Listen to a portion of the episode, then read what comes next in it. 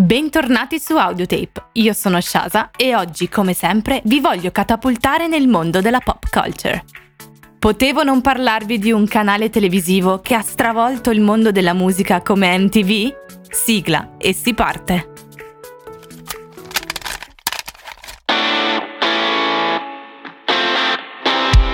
Audiotape, oltre i confini della musica.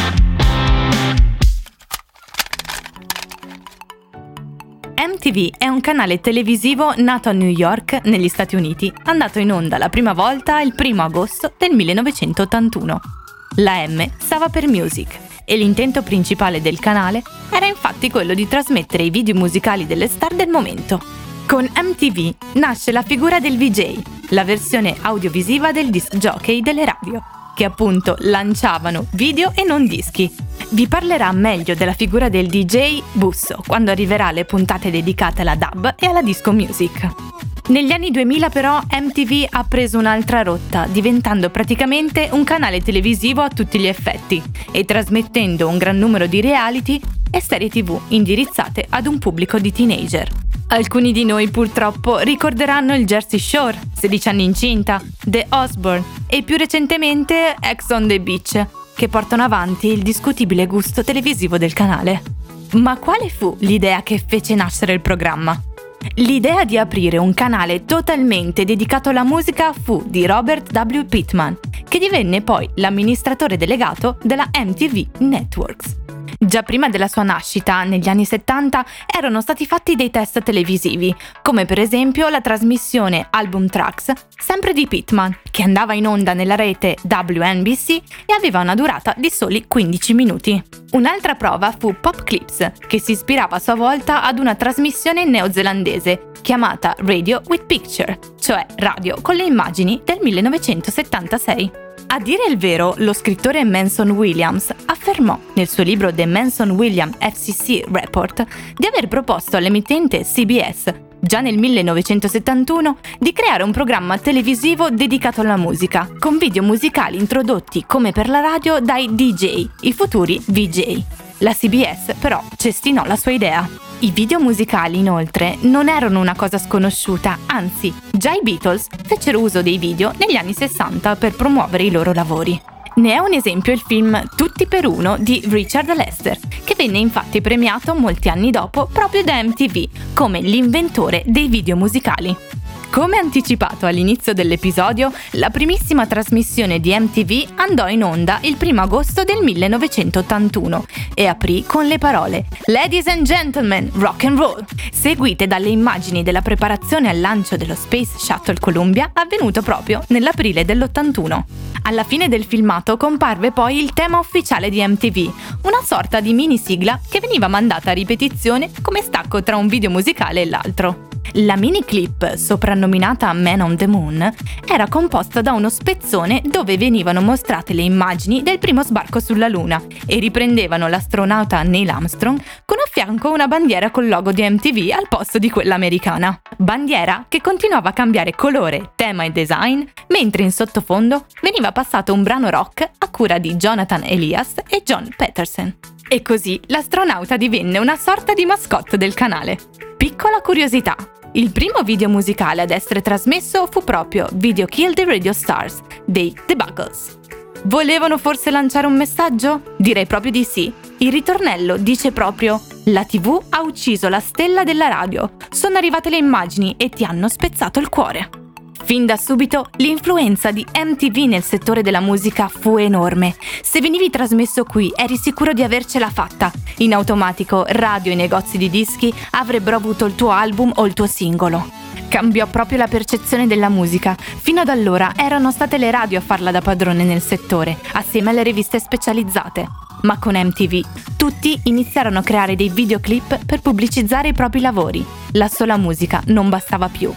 Questa emittente, infatti, permetteva ai ragazzi di poter vedere i propri idoli in movimento senza doverli per forza vedere dal vivo. Prima di allora, l'unico modo per vedere i propri artisti preferiti era comprare i loro dischi e vederli nel bootleg, nelle foto di riviste specializzate o tramite i poster. Ma per vederli in movimento dovevi per forza andare ad un concerto. Noi adesso lo diamo per scontato, ma all'epoca non lo era.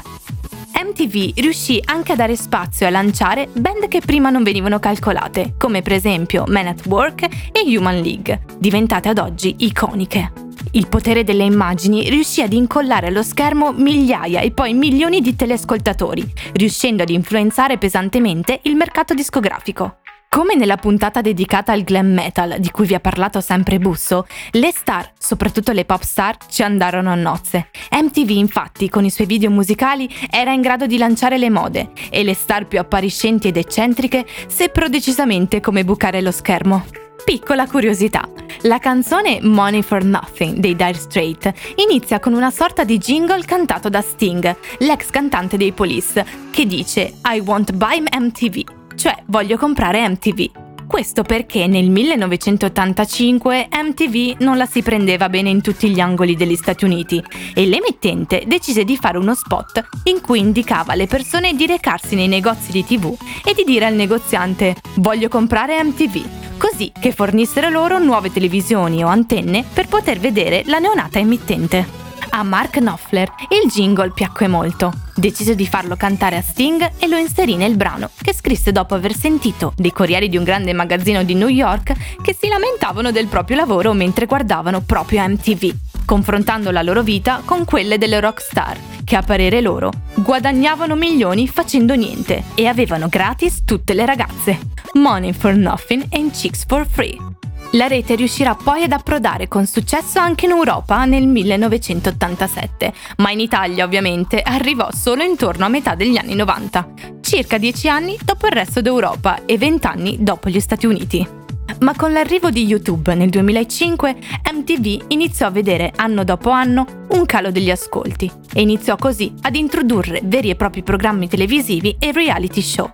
A dire il vero, già prima di YouTube, i siti peer-to-peer, quelli utilizzati per scaricare, diedero una bella batosta a MTV e affini.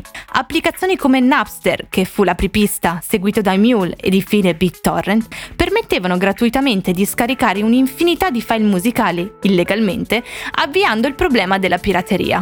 In descrizione vi allego la puntata dedicata a Napster. Pensate che già nel 2008 le ore dedicate alla pura rotazione musicale su MTV nell'intera giornata divennero solo 3. Lo streaming aveva iniziato a farsi sentire e ad oggi è proprio lui a farla da padrone. Voi stessi state ascoltando questo podcast su una piattaforma di streaming. Per noi italici è fondamentale citare la trasmissione TRL, cioè Total Request Live, che fu un programma televisivo andato in onda su MTV Italia dal 1 novembre 1999 al 24 settembre 2010. Era la versione italiana dell'omonima trasmissione originale americana. Nel programma si alternavano le esibizioni di numerosi cantanti e gruppi e veniva trasmessa la classifica dei 10 video più votati dagli spettatori tramite il web. Alessandro Cattelan è partito proprio da TRL e tanto per dir non altro anche Paolo Ruffini è stato un VJ di MTV. Da ricordare a TRL Italia c'è sicuramente la reazione di David Grohl, ex batterista di Nirvana e frontman dei Foo Fighters, che ospite in studio esclamò «Ma che schifo!» in italiano al termine di un video dei gemelli diversi. Ovviamente vi allego il video. Andato in onda solo su MTV Italia, assolutamente da ricordare c'è MTV Spit, dedicato alle battaglie rap, ma ne parleremo in un'altra puntata. Un'altra importante novità introdotta da MTV furono gli MTV Video Music Awards, detti anche solo VMA, diventati una cerimonia estremamente popolare e riconosciuta a livello internazionale. La rete produsse la prima edizione nel 1984, come risposta ai Grammy Awards. Per chi non lo sapesse, i Grammy sono tuttora il più prestigioso riconoscimento in ambito musicale e un premio tra i più importanti dell'industria dello spettacolo, di cui vi ho già parlato in una precedente puntata e ovviamente vi allego l'episodio in descrizione nel caso voleste recuperarlo. Chi vince gli VMA riceve come premio una simbolica statuetta raffigurante l'uomo sbarcato sulla Luna, diventata icona della rete. Piccola curiosità, l'artista che ha vinto più VMAs è Beyoncé, con 30 premi ottenuti. Il video che ha vinto più premi è stato invece Sledgehammer, di Peter Gabriel, che nel 1987 si è aggiudicato ben 9 premi, seguito da Bad Romance di Lady Gaga, con 7 premi, e Humble di Kendrick Lamar, con 6. Un'altra doverosa citazione va a MTV Unplugged, ma anche a questo argomento dedicherò una puntata a parte. Bene gente, la puntata di oggi giunge al termine. In allegato troverete due pezzi di storia del canale, ovvero il primo video apparso sulla rete ed il primo video musicale, Video Kills the Radio Stars. Ironia della sorte?